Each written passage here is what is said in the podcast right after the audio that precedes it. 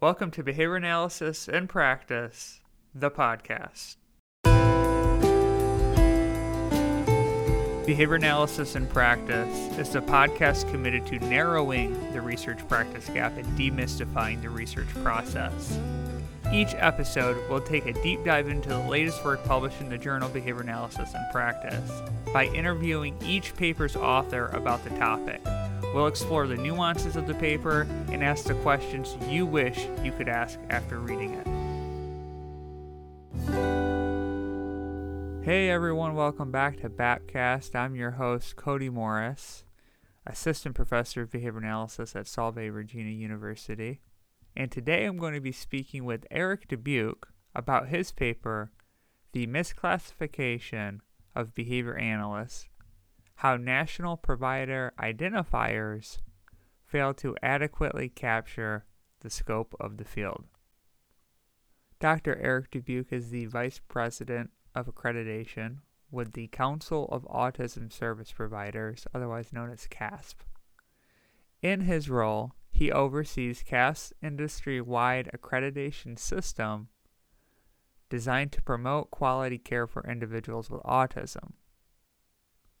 Eric is a former assistant professor with over a decade of experience coordinating three graduate training programs in applied behavior analysis domestically and internationally. His professional voluntary, and scholarly activities have all centered around quality control and the training and application of behavior analysis. As an accreditation administrator, expert witness, licensure board chair, and consultant, Eric has shaped legislation, regulations, and policies designed to protect the public and increase access to effective and ethical applied behavior analytic services for individuals with autism. Eric is a former U.S. Peace Corps volunteer from Kenya, four time recipient of the Faculty Favorite Award at the University of Louisville, and is a past recipient of the Bazemore Edwards and Warner Award for his leadership promoting social justice issues for the LGBTQ community. Eric currently lives in Louisville, Kentucky with his wife, son, and two dogs. He enjoys playing, relaxing with his family, programming in his spare time, and reading.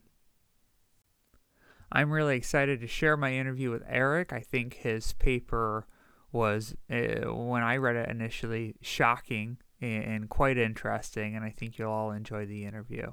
So without further ado, here's my interview with Dr. Eric Dubuque.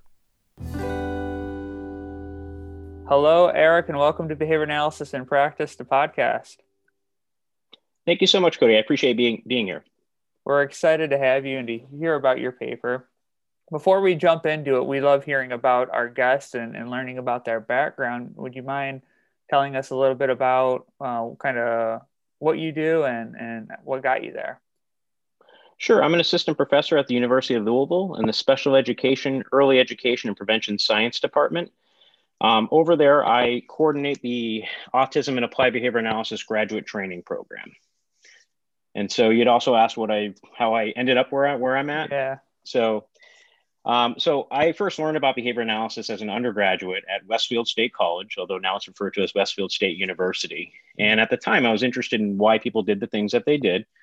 And I was taking a lot of philosophy courses and psychology courses that weren't making a lot of sense. And then I took a class with uh, Dr. Roger Tudor, um, who was over there, and he taught uh, some behavior, anal- behavior analysis coursework. And it just clicked, as it does for so many of us. Yeah. Um, and so I knew I wanted to be a behavior analyst. Um, and so I finished up my undergraduate over there. And before I went to graduate school, I decided to join the US Peace Corps to kind of see how other people around the world lived. And so I lived in Kenya uh, for two years as a public health volunteer. Hmm. And that was a wonderful experience. And then I went to the University of Nevada, Reno, where I studied under doctors uh, Ramona Houmanfar and doctors, Dr. Linda Hayes, um, where I primarily focused on human operant laboratory research um, before moving to Louisville, Kentucky, where I was a faculty member in, at Spalding University and coordinated their graduate program and then moved over to the University of Louisville, where I currently reside. What led you to being interested in the University of Reno and doing the EAB type research? Actually, I'm glad you asked it. So I remember at the time when I was an undergrad, they um, they didn't really have web pages, and so the old graduate training directories, and maybe I'm making myself sound a little older than I should, but they were paper based. Uh, do you remember those? Yeah. Did, oh, yeah. did you see those? Yeah. And so I remember flipping through them as I think it was a junior, uh, trying to find a behavior behavior analysis graduate training program. And uh, Dr. Houmanfar and Hayes's uh, work in the philosophical domain really interested me, and I want to go there. Nice. Uh, and I knew I wanted to go there. And when I went to Kenya as a Peace Corps volunteer, I actually brought this big sack full of behavior analysis textbooks with me because uh, there's a lot of time to read, nice. and that was the majority of the weight on the on the plane. And in fact, it was I was able to get through you know all those textbooks. I'm not sure how much I understood without the formal graduate training at the time, um, right. but it was a wonderful experience, and I really appreciated uh, how much I was able to learn over in that program over in Reno. That's awesome. Just out of curiosity, what was your dissertation on?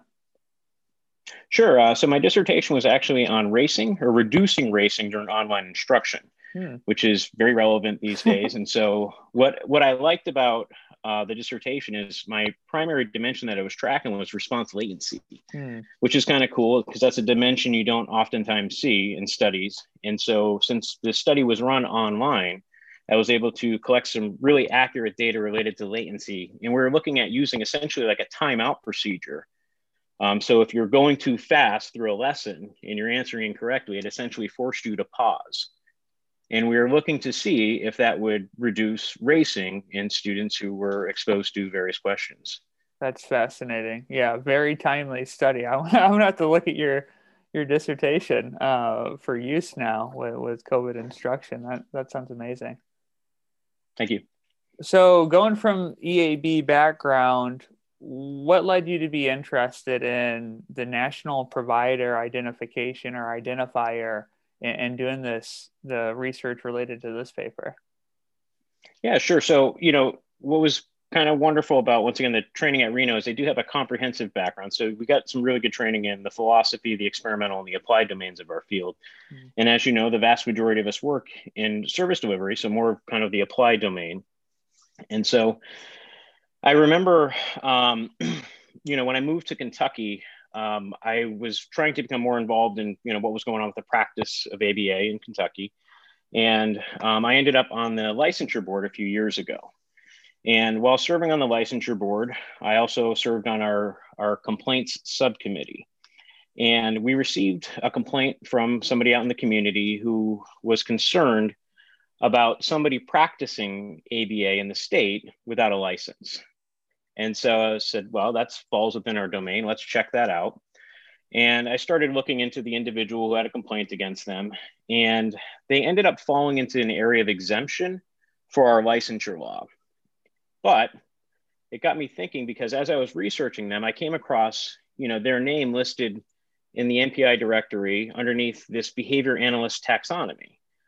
And so I was like, well, that's kind of strange because it doesn't appear this person has a BACB certificate and they're certainly not licensed with us, yet they have this behavior analyst title through their NPI taxonomy. And so I started thinking, I wonder if this is a common issue.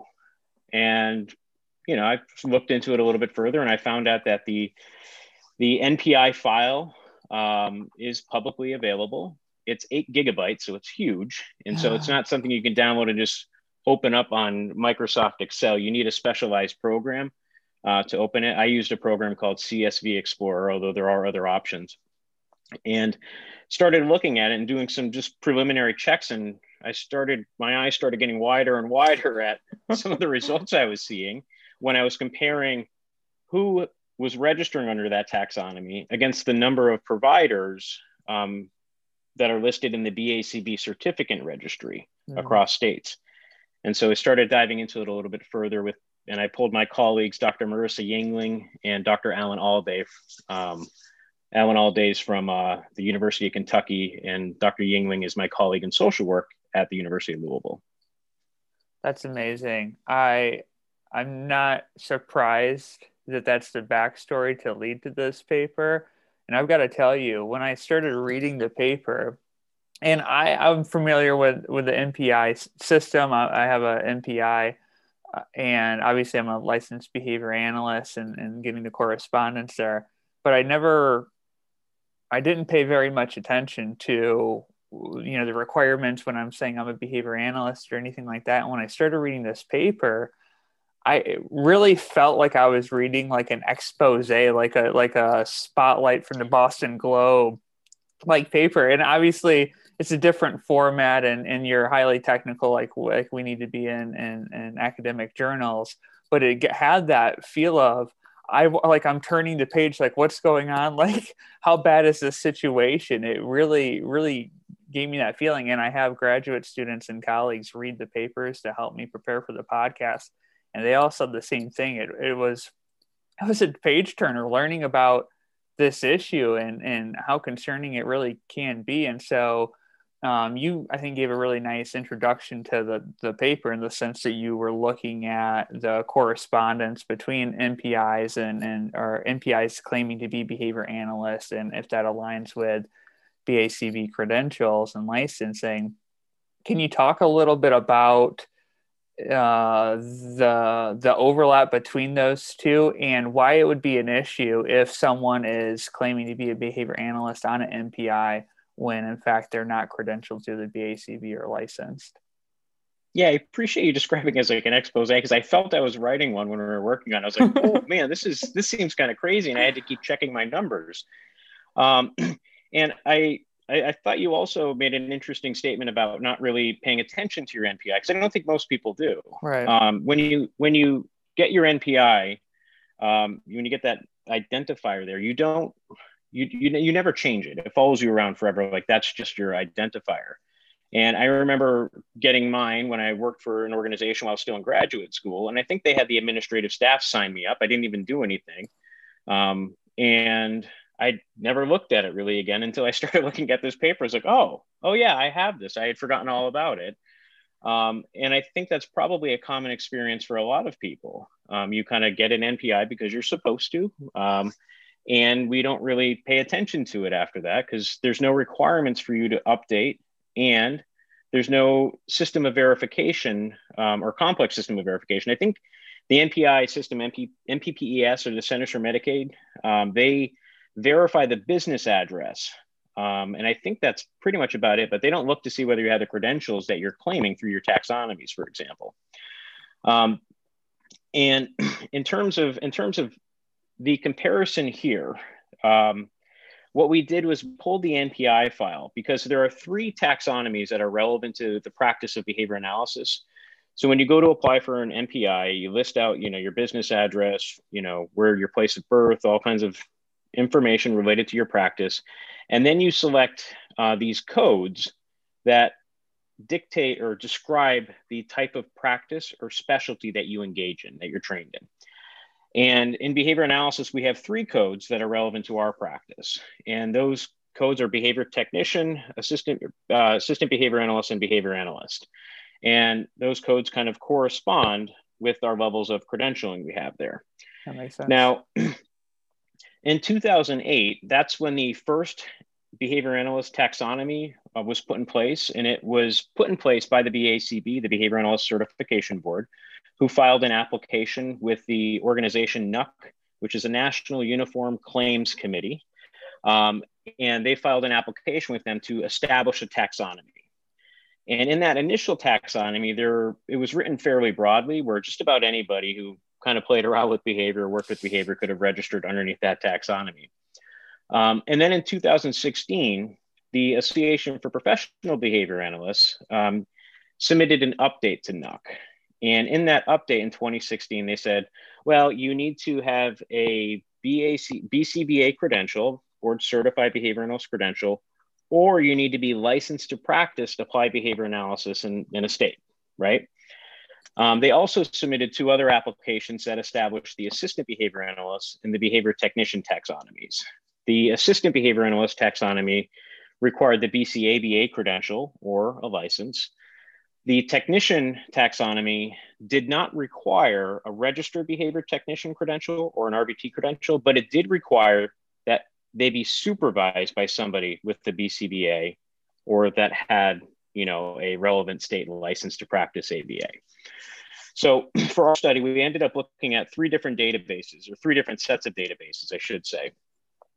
The first thing we had to do is we had to determine um, which licensees or how many of the, or what percentage of licensees actually have a BACB credential. Hmm. And that was a very, very time consuming process um, because once again, the taxonomy specifies that you, you can be, have a BCBA or you can have a state license to practice ABA. And so there are some states, 14 at the time when we wrote this, um, that did allow folks without a BCBA to get that licensed behavior analyst uh, licensure in that in, in that state. And so we had to go and we had to pull the licensure, licensure registries from all those different states, and they all have different processes. I've Some of them are freely available, the, very easy to download. Yeah, I was going to say I've, I've looked at the different licensing just to understand the regulations in each state, and much less try to get access to the data associated with those that in and of itself, the the labor required for that has to be had to have been so labor intensive and so time consuming. It took a little while, and you know, so, some states freely available. Uh, some states you had to pay a small fee to get access to the registry, and then some states like New York required filing a Freedom of Information Act request. Hmm. so it kind of ranged the gamut. But once we once we had those those names, we were able to cross reference them with the BACB certificate certificate registry to see how many of these licensees have you know have a BCBA certificate. And once we did that, we are able to determine, I think it was about 97% of licensees um, are assumed to have a BACB certificate. So essentially, if you are licensed, you probably also is a very, very strong likelihood that you also have a BACB credential. Hmm. That's kind of the result in a nutshell there which and is kind of what we anticipated, but we wanted the data to back it up. That makes sense. And how did how exactly did you find the the correlation between the two groups? Did like I know you talked about a, a, a software package, but could you could you walk us through that that process a little bit? Sure. For the for the so for the licensure registries, we pulled we pulled all the directory information. It usually includes folks' names you know, maybe where their business address is and whatever their licensure number is. Um, and then we essentially went through, we tried to do a name match um, with the certificate registry. So if you were mm-hmm. looking, for example, at Rhode Island, where you are, you'd have a list of all the BA, BA, BCBAs in Rhode Island, uh, and you could pull their names from there. And we did a name match with all the licensees, you know, in that particular state. And you guys don't have licensure in Rhode Island, do you? We do have licensure. You do. Island. Yep. Yeah, so you, so if you had that state, then you'd make a direct comparison there across. Now, what ended up happening is obviously you're not always going to have a name match, and right. so when we didn't have name matches, then we went through each name that did not match, and we con- we conducted Google searches to determine whether there's any evidence for like a you know a name change or anything else, and it was a very labor intensive process. Um, if we found evidence, um, if we didn't find strong evidence one way or another, we we erred on the side of being more conservative, and we just said this person may have it, but we're going to say no, um, just to keep you know just to be as conservative as possible. Because sometimes you had name changes, but a lot of people you know will publish on on this or they'll list their main name or right. um, or place of business. So we were we were able to I think come up with a pretty conservative estimate, um, but it was it was a pretty intense process trying to make those those uh, comparisons. I can imagine. With that, with the name correspondence check, was that was that part of the software package that was doing that? Or I can't imagine you were doing that by hand. I did by... do that by hand. That that was a uh, that was a, the software package was me for that. And wow. so I've, uh, I've I've become a bit of a wizard in Excel over the past few years in, in terms of playing with different different tables and databases. So once the information is in, in Excel, essentially it's running a lot of formulas hmm. and a lot of find and replace to try to pull out first names and last names and then coming up with formulas to make comparisons across the col- different columns. Gotcha. And I think I'm getting a little bit too nerdy here, but um, well, I think it, yeah, I think it paints the picture for perspective. for for those who haven't quite read the paper yet to see some of the the raw numbers, could you give us a general ballpark of how many different names you're you're ultimately having to check for this project? Well, for the for the NPI folks, I think there was around, uh, and I apologize. I'm actually trying to do an update on this, so I'm trying to give you the information from two years mm-hmm. ago versus now. I think there's around fifty thousand or forty nine thousand eh, eh, folks in the NPI file that we are looking at. Um, and then, you know, at the time, I think we was there like 30,000 or something like that BCBAs that we were trying to com- compare to. There's much fewer licensees right now, although those are certainly growing. Right. Um, usually the automate the automated processes that we set up in the automated formulas took care of most of it. Good. Um, and so there was, but it still left like you know a few hundred that we had to go through um, and kind of check manually, uh, which was a bit time consuming. And like I said, we were pretty conservative on that. If if we really did not find any evidence or we didn't find strong evidence, we just said we're not going to count that. But even with that, that conservative approach, it still indicated 97% at the BCBA or, or the graduate level, uh, BCBA or graduate level license. Right, and you said that was expected, right? You're gonna you expected yeah. to see a high correspondence between BCBAs and licensed behavior analysts, and then you went on to your next step. Exactly. So once we had that, what we were what we were able to do is we said, okay, look, these are our BCBAs, and then we also have this smaller, you know, number of folks who appear to be licensed but do not appear to have, you know, a BACB credential, and that group together, we're going to call those like, you know, credential graduate level credentialed providers, gotcha. ABA providers. And so, so that was our list of folks who have the requirements that are specified or described in the taxonomy, the behavior analyst taxonomy, right? The next step was to pull the NPI file. And the NPI file, as I mentioned, it's a comma separated value file. It's publicly available. Anybody can download it, uh, but it's eight gigabytes now. I think at the time it was 7.2 gigabytes when I did this two years ago. Um, and we used a program called CSV Explorer, which downloads, you know, millions upon millions of rows into this program. And then in that program, I was able to filter out across just those three taxonomies that are related to behavior analysis. And so I pulled out, you know, all the other allied health professions and medical professions. We we pulled out that data because it wasn't relevant to our project. And once we were able to filter those out, we had a file that was manageable and we actually could begin running pivot tables and formulas in Excel. Nice. Um, and how we many, compared. Did, did you get a sense of how many gigs are left when with just the three uh, corresponding titles related to behavior analysis? Um, I would have to look at that again. That's I think. okay. Let me see. Yeah, I think I'm, I'm, I'm briefly glancing right now at my files. I think it was around 50,000 megabytes or something like that. It did cut it down quite a bit because behavior analysts represent as a whole a small percentage of the total healthcare provider population, I think. That makes sense. So it was much, much smaller than the eight gigs. Thank goodness for that. So when you started looking at, you were able to get the the NPIs or the the credentials the three credentials related to behavior analysis within the NPIs, and then what did you do next? So once once we had the two data sets, so we had all the NPIs, and so essentially these are all the folks that uh, claimed one of those taxonomies, right? And we wanted to compare those folks against the people who had the BCBA credentials across states, right? And so what we did is, in, once again, I think this is a very conservative approach. Um, what we what we the assumption we made was that and i'm just going to talk about bcbas if that's okay although we did do this at the undergraduate level yeah. so what we did was all bcbas for example in rhode island and the number of bcbas in rhode island we compared that number against the number of healthcare providers registering underneath the behavior analyst taxonomy in rhode island and okay. then we just directly compared those right and so now that assumption, the reason why that's a very conservative assumption is because it assumes all BCBAs in Rhode Island have an NPI, which isn't true.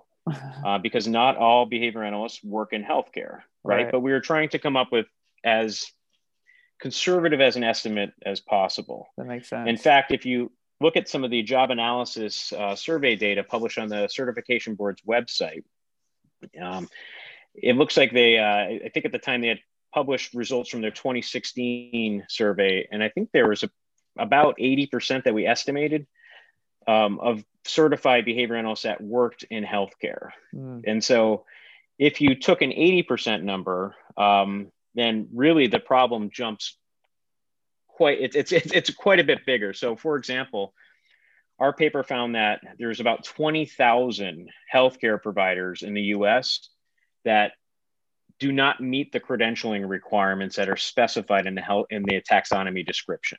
Wow. Um, and that's with that conservative estimate. if you if you only take 80%, then the issue becomes it's around 30,000. If we're talking percentages, what that means is the NPI database um, overestimates our, our provider population by about 40%, which is huge. And without the conservative estimate, it's about 49%. And so it's uh, the NPI data, data set um, is not a very good representation of which providers are actually qualified according to the descriptions in there.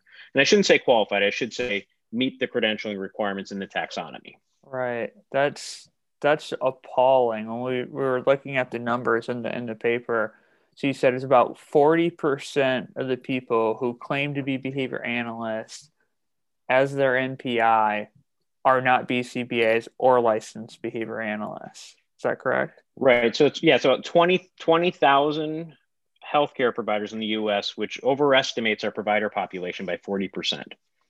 That and it, it, that's like a gut drop moment. That's horrifying. Yeah, and you know what's what's what's what's it's too bad about it is it's not like our numbers are represented widely across other you know federal databases.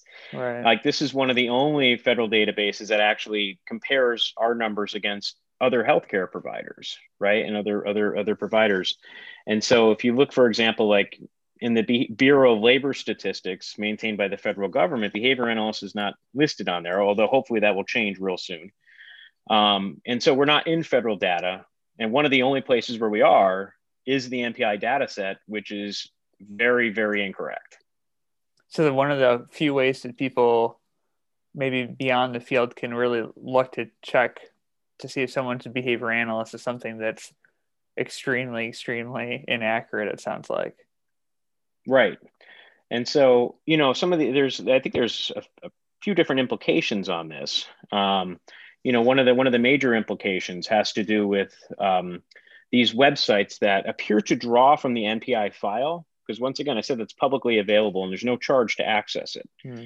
And so there's a lot of websites that are out there, um, and you probably have seen some of these. You have like uh, Healthgrades, HIPAA Space, NPI Profile, um, Medlio, um, and these are like automated websites that pull information from the NPI file.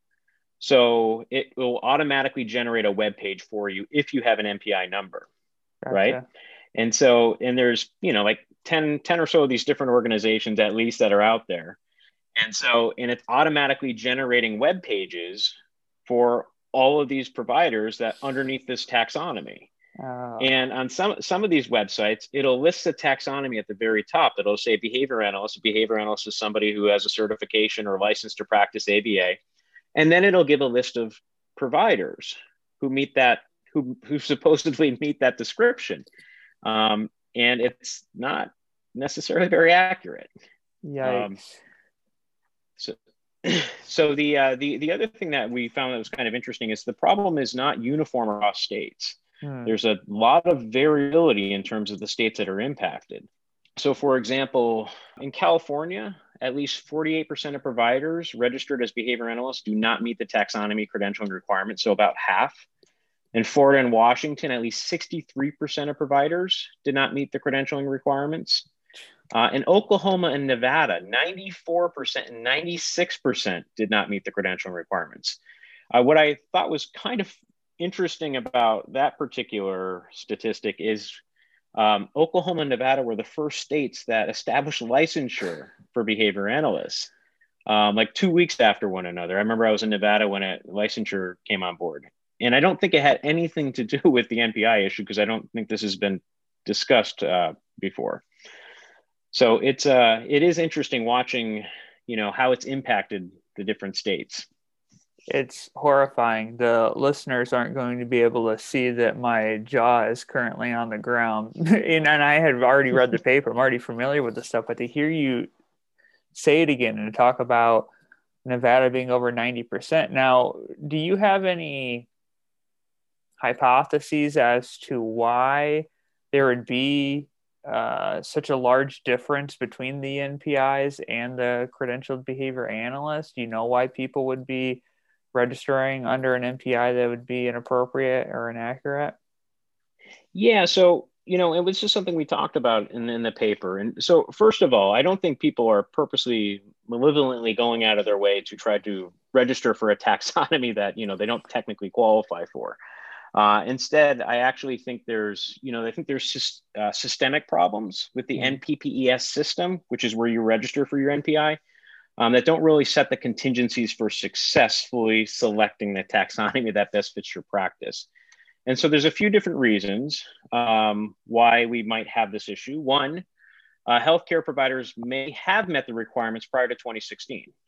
So I mentioned that, you know, prior to in, between 2008 and 2016, the taxonomy description was much broader, right? And so it allowed for folks who didn't have these credentials to still qualify under that taxonomy. Um, but you know, when we we have, there's a, there's a graph in our paper that shows that that doesn't account for everybody because in fact, even after 2016, the problem got worse. Um, but you know that could account for some of the folks. It could be that the code descriptions, the taxonomy code descriptions, descriptions, they're not available during the NPI application process, and mm. so and that's kind of disheartening, right? So when you're selecting your taxonomy, you know you're just given a list of titles of the taxonomy and the the, the number for it or the identifier. But it doesn't say it doesn't say what it doesn't specify on the website you know what you need to have to select that taxonomy. And so you know if you are going through and you're like oh i work with behavior which you know many of us do whether you're a behavior analyst or not it's like that you know i analyze behavior and you might select that. Um, there's also no system to verify appropriate selection of taxonomies Hmm. And so there's there's nothing on the on the back end there where uh, the CMS will go through and check to see whether your selection is correct. Uh, there's also no incentives or penalties for updating NPI information, and so you're instructed if you were to change your place of business or your you know your specialty, then you're supposed to update your NPI file or your profile within 30 days. And you know I'm sure many of us are not doing that um, because you know who's heard about NPIs, um, right? Um, so I don't think that's happening. Um, there's also a provider might be trained in behavior analysis, but might not be credentialed. So they may believe that you know, well, I do behavior analysis, and you know, this is fits what I do, and so I'm going to select this. Sort of like um, behavior behavior specialists in schools, the sort of those terms or those I guess uh, occupations that seem similar to behavior analysts without the training. Yeah, and that could be it. You know, schools represent an inter- interesting category here because uh, if you work in schools, you know, you're in the education industry, you wouldn't necessarily you wouldn't need a, an right. number. Right. Um, makes sense. But but you know, there's other professions out there like maybe marriage and family therapists who may have had some training in behavior analysis and may believe that that is a specialty that best fits what they do. Um, and it may be that some providers may deem the code that they select rel- is relatively unimportant and it doesn't really matter. And so they kind of just, okay, this is the first one that pops up. Behavior is kind of high up on that alphabetical list. And so they select that. Wow. But ultimately we, we don't we don't know for sure. That, it's probably a combination.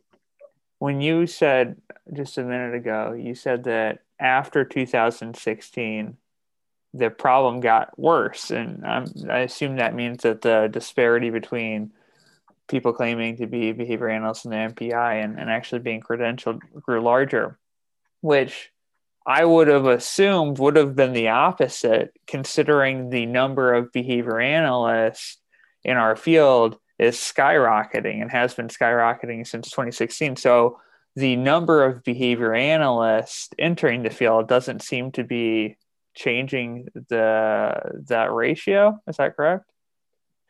Um, so what, what, what, you're seeing is you're, you're certainly seeing a growth in the number of behavior analysts that are credentialed. And there's also an equivalent growth um, and, an, and an even greater growth in the number of people who are claiming that taxonomy without meeting the credentialing requirements. That's unbelievable. Um, yeah, you know, I, I, recently last month I downloaded the NPI file because we're trying to work on a, a follow up uh, investigation on this paper, and I have some preliminary data, which indicates I mentioned earlier 20,000, I think, is uh, the number over 20,000 that did not meet the credentialing requirements. Yeah. It's about 24,000 now, about two years later. Um, the percentage is about the same though. So okay. at least under preliminary analyses, and I still need to dive in. It looks like the problem is about the same, but it's certainly still a, a problem and it's still still present. That is gut wrenching. it, it I would I would have thought that maybe one of the solutions would have been adding more behavior analysts out there as as a I suppose sort of a, a naive assumption of to fix this issue of people claiming to be behavior analysts or having providers who aren't behavior analysts just add more behavior analysts to the world and that's going to help reduce that issue a little bit it doesn't seem like that's helping really at all so, what are some of the potential solutions to this issue? I knew you were going to ask that. um, you know, it's it's it's there's there's systemic problems I think with the NPPS system where you apply for an NPI number. And you know, what's interesting is the NPI system actually even listed the behavior analyst taxonomy incorrectly when I started this project. Mm. And so they listed in the application process as behavioral analyst, which, you know, we've, we've all seen that yeah. that term used with with with our with our practice. And so I actually emailed the folks who run the system and they fixed it. Oh, that's awesome. Um, I know, it was kind of cool. I was like, oh neat. Somebody's on the other end of the email. Um, yeah. But they um you know, I, I think there if there were some things done on their on their end, simple things, for example, like including the description, the taxonomy description when you're applying, I think that would be really useful. Um, and I don't know if that will ever happen. Um, we have had, you know, there does seem to be a call for, well, what can behavior analysts do? And, you know, should we be talking about this in our ethics? I mean, sure, talk about NPI numbers in your ethics classes, but it's not really an issue necessarily with providers in our field. It's like the wrong population. So, right. certification board, for example, uh, came out with a, a piece in their newsletter in 2019 where they talked about NPI, NPI numbers and updating the importance of updating your information, and that's great. But you're a little bit preaching to the choir at that point. Right. It's kind of you know the issue seems to be with other outsiders, you know, kind of staking their their flag into our into our field um, and kind of running with it. So you know, I think um, I don't think you're naive to think that having more behavior analysts, um, more certified behavior analysts, would eventually address the issue because I think as our profession becomes more well known, maybe it will cause folks to pause before they select that taxonomy when submitting their, you know, for their for their NPI there. So that would make sense. But I don't. I yeah. Do you feel like have you shared this information with the with the NPI system or the administrators of the NPI? No, I have shared it with the certification board and I have shared it with the Association for Professional Behavior Analysis because I thought, you know, some of our main organizations over there who have previously applied and shared applications, especially for establishing these taxonomies, um, might be interested, you know, kind of taking the lead on some of these things. What was kind of funny when I was working on this, as you know, with our ethical code of conduct, if you see somebody who is claiming, you know, a credential in behavior analysis, you're supposed to report them to the certification board. Yeah. And so I remember thinking, okay, BACB, there's 20,000 people plus who are claiming this credential. Um, I think that might be a record somewhere. I was going to say, um, turning in 20,000 people for an ethics violation at once has to be a record. It's exactly what I was thinking. What's kind of funny about it is we actually do have their information too, because we have their names and their places of business. I'm not sure how updated that information is, but it is accessible. There is something that potentially the state licensure boards could do, and it might be a state licensure issue hmm. where, you know, because they would have a smaller piece to be able to pull from and be able to follow up with running a mailing campaign or something like that, because we do have addresses. Once again, I don't think they've been updated, so I don't know how, you know, how effective that would necessarily be. And there's no consequences. So I can send somebody like a letter like, hey, your taxonomy is incorrect. But the NPPS system is, you know, okay, sorry. and like maybe I'll get to it at some point to, to, to update. Um, what I did find challenging about writing this paper though was kind of what are the implications of these results? Yeah. And you know, we um we kind of we kind of struggled to think about like, okay, we have very limited data sets that include you know information about behavior analysis in comparison to other healthcare professions. Um, and it seems to be inaccurate. Why is that important? Mm. right? So why it's, it sounds shocking to us like my god we're being overestimated. But from a practical perspective why is that important? And i think we identified i think we talked a little bit about one of the reasons why that's important is number one i think those web pages where if you think about it you have 20,000 at least 20,000 people um, who are indirectly claiming a credential to practice ABA through their taxonomies. And you have these websites that are being automatically generated with that information. If you have even like five of those companies, that means there's like a hundred thousand web pages that have incorrect information on them. And so if you're a client, if you're a parent or caregiver, and you've heard like, oh, I need to find somebody who has a credential to practice ABA or a BCBA, and they're Googling folks, well, that might be one of the first things that pops up. And they may believe that their provider actually has a credential that they may not have. Right. The other the other major issue, and this is the one we're kind of investigating right now, has to do with network adequacy. Mm. Um, and I think this could potentially be a pretty big issue. Um, and it's difficult to determine because each state and each funder determines network adequacy in a different way and that information is not always publicly available. But think about it this way: if I'm uh, if I'm an insurance company and I'm using NPI data to determine, you know, the adequacy of my network in terms of the number of providers that have expertise to, you know, use ABA or to to to provide ABA services, and I'm using that incorrect data set, that might have implications in terms of how these companies are negotiating rates within network providers and out of network providers. I mean, some people would say, yeah, but you know, for parents, you know, sure they see them on like an NPI website, but they'll be able to check to see if they're licensed or if they're a BCBA or even at the state level when making sort of funding decisions. Well, they can check the number of BCBAs. The issue is that non-behavior analysts don't necessarily know what the important credentials are. They don't necessarily know what the BACB is and the different credentials associated with that. They may not know that behavior analysts have licensure in, in you know specific states. And so they're looking at a government run credentialing process that you would hope would be pretty reliable and trustworthy. And it doesn't seem to be the case. Uh, not not for our profession at least. I think there's yeah. still some more work that needs to be done. Yeah. Yeah, I'd say. And so, could you tell us a little bit about your follow up project? What what you're interested in looking at?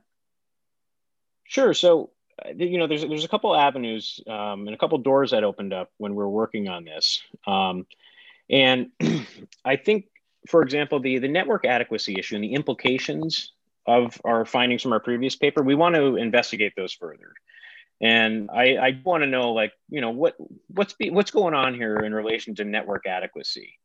Um, because yeah, that could have real financial implications you know for you know rates and how services are being conducted.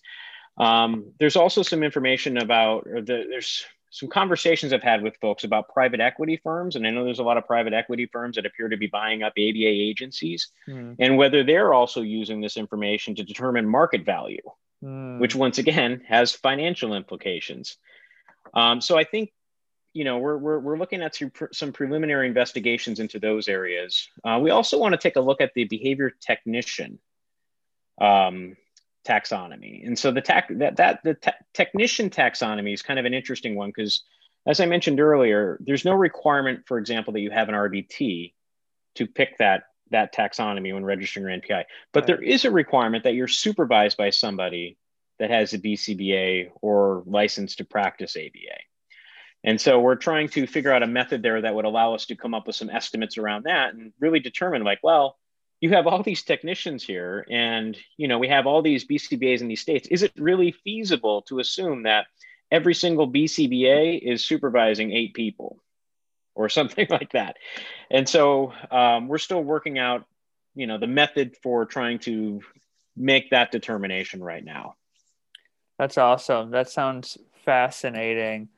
I can't wait to to read it when you put it out. And this whole line of research, again, this is something I've I've never spent any time thinking about whatsoever.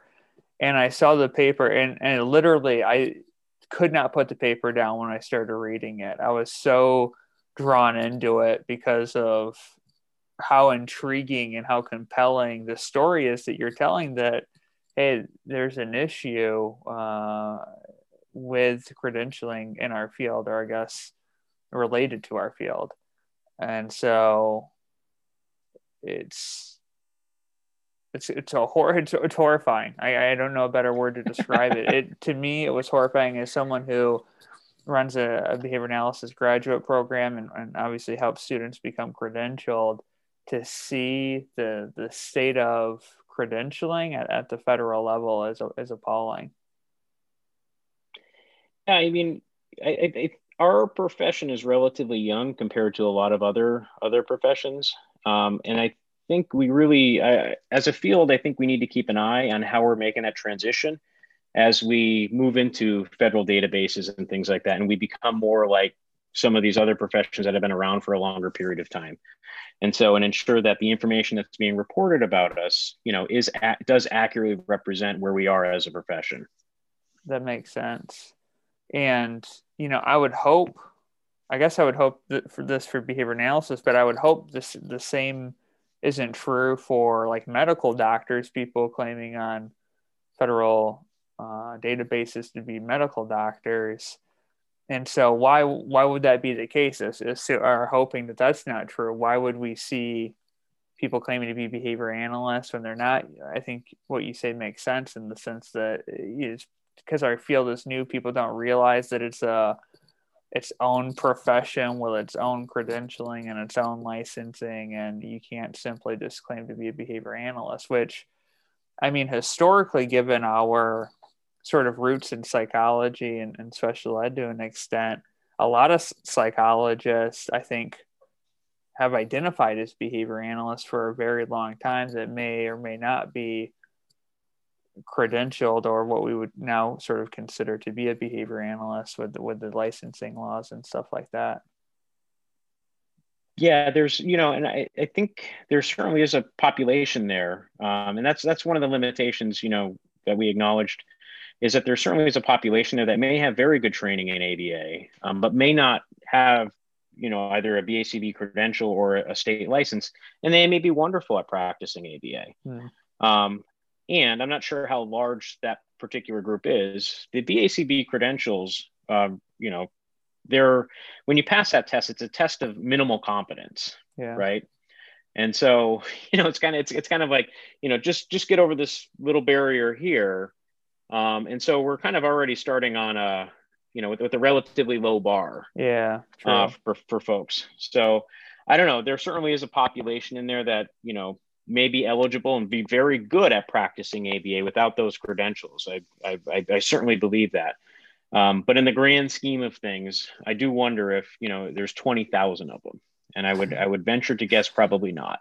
Yeah, I, I would I would agree with that estimation or that guess. Now you talked about the your current research project. Are there other areas within this topic that you think other people should start checking out in terms of research that maybe they can begin to do or articles or things that they can read to learn more about this topic? Sure. You know, I think um, as a field, I think this this particular topical area falls within the realm of quality control. And I think quality control as a very young profession is extremely important right now. We really need to make sure that you know what we're doing is represented correctly and that we're doing it ethically and effectively. Right. And so in relation to this particular project we were talking earlier how you know it's kind of a niche area you know NPI numbers and behavior analysis. So there you know the the reference list you know is a little bit shorter um, there was a great article by Bindman in 2013 and he does a really good job uh, describing and providing an overview of the NPI system. Awesome. And honestly, the Centers for Medicare and Medicaid Services, their websites, Mm-hmm. Um, they have um, really good descriptions in terms of you know what the NPI is and why it was implemented and what's collected on it. The Washington Publishing Company website, that's the group that actually maintains and publishes the taxonomy hmm. descriptions. And so, and that gets updated twice a year. April 1st was the last time it should have been updated.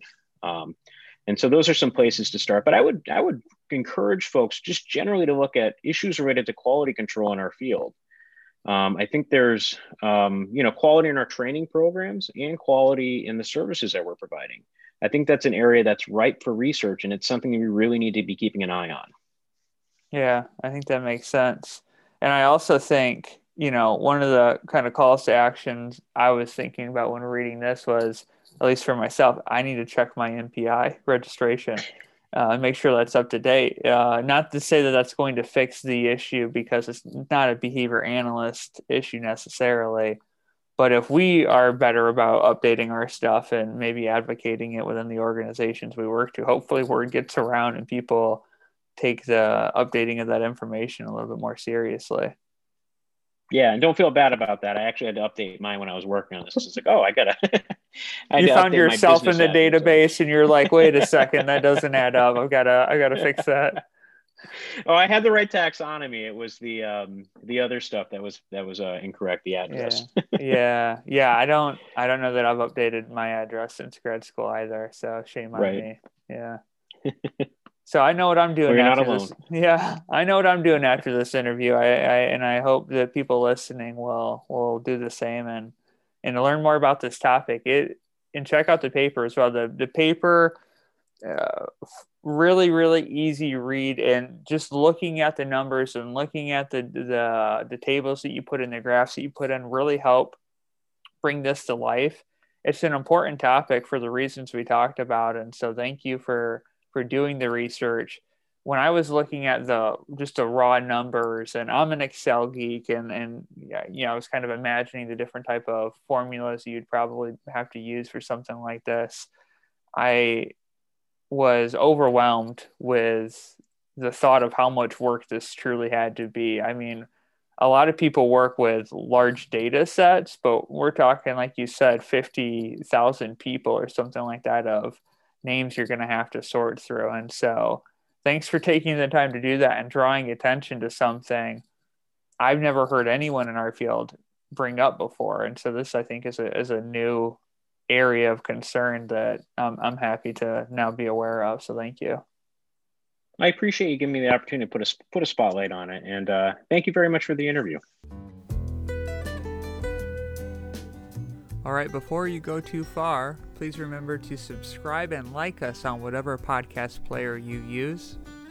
Find us and follow us on social media to stay up to date on our latest episodes and to suggest recent BAP papers that we should review. Links are found in our show notes. Finally, I'd like to thank a few people for help making this podcast. Thank you to Stephanie Peterson, the editor of Behavior Analysis in Practice, the journal, Thank you to ABAI for sponsoring this podcast. Thank you to my assistant producers, Elizabeth Narvaez and Jesse Perrin, and my production assistants for this episode, Beyonce Ferrucci and Taylor Rainho. Finally, thank you to Jim Carr and his band, New Latitude, for letting us sample their song Cruising Altitude throughout this podcast.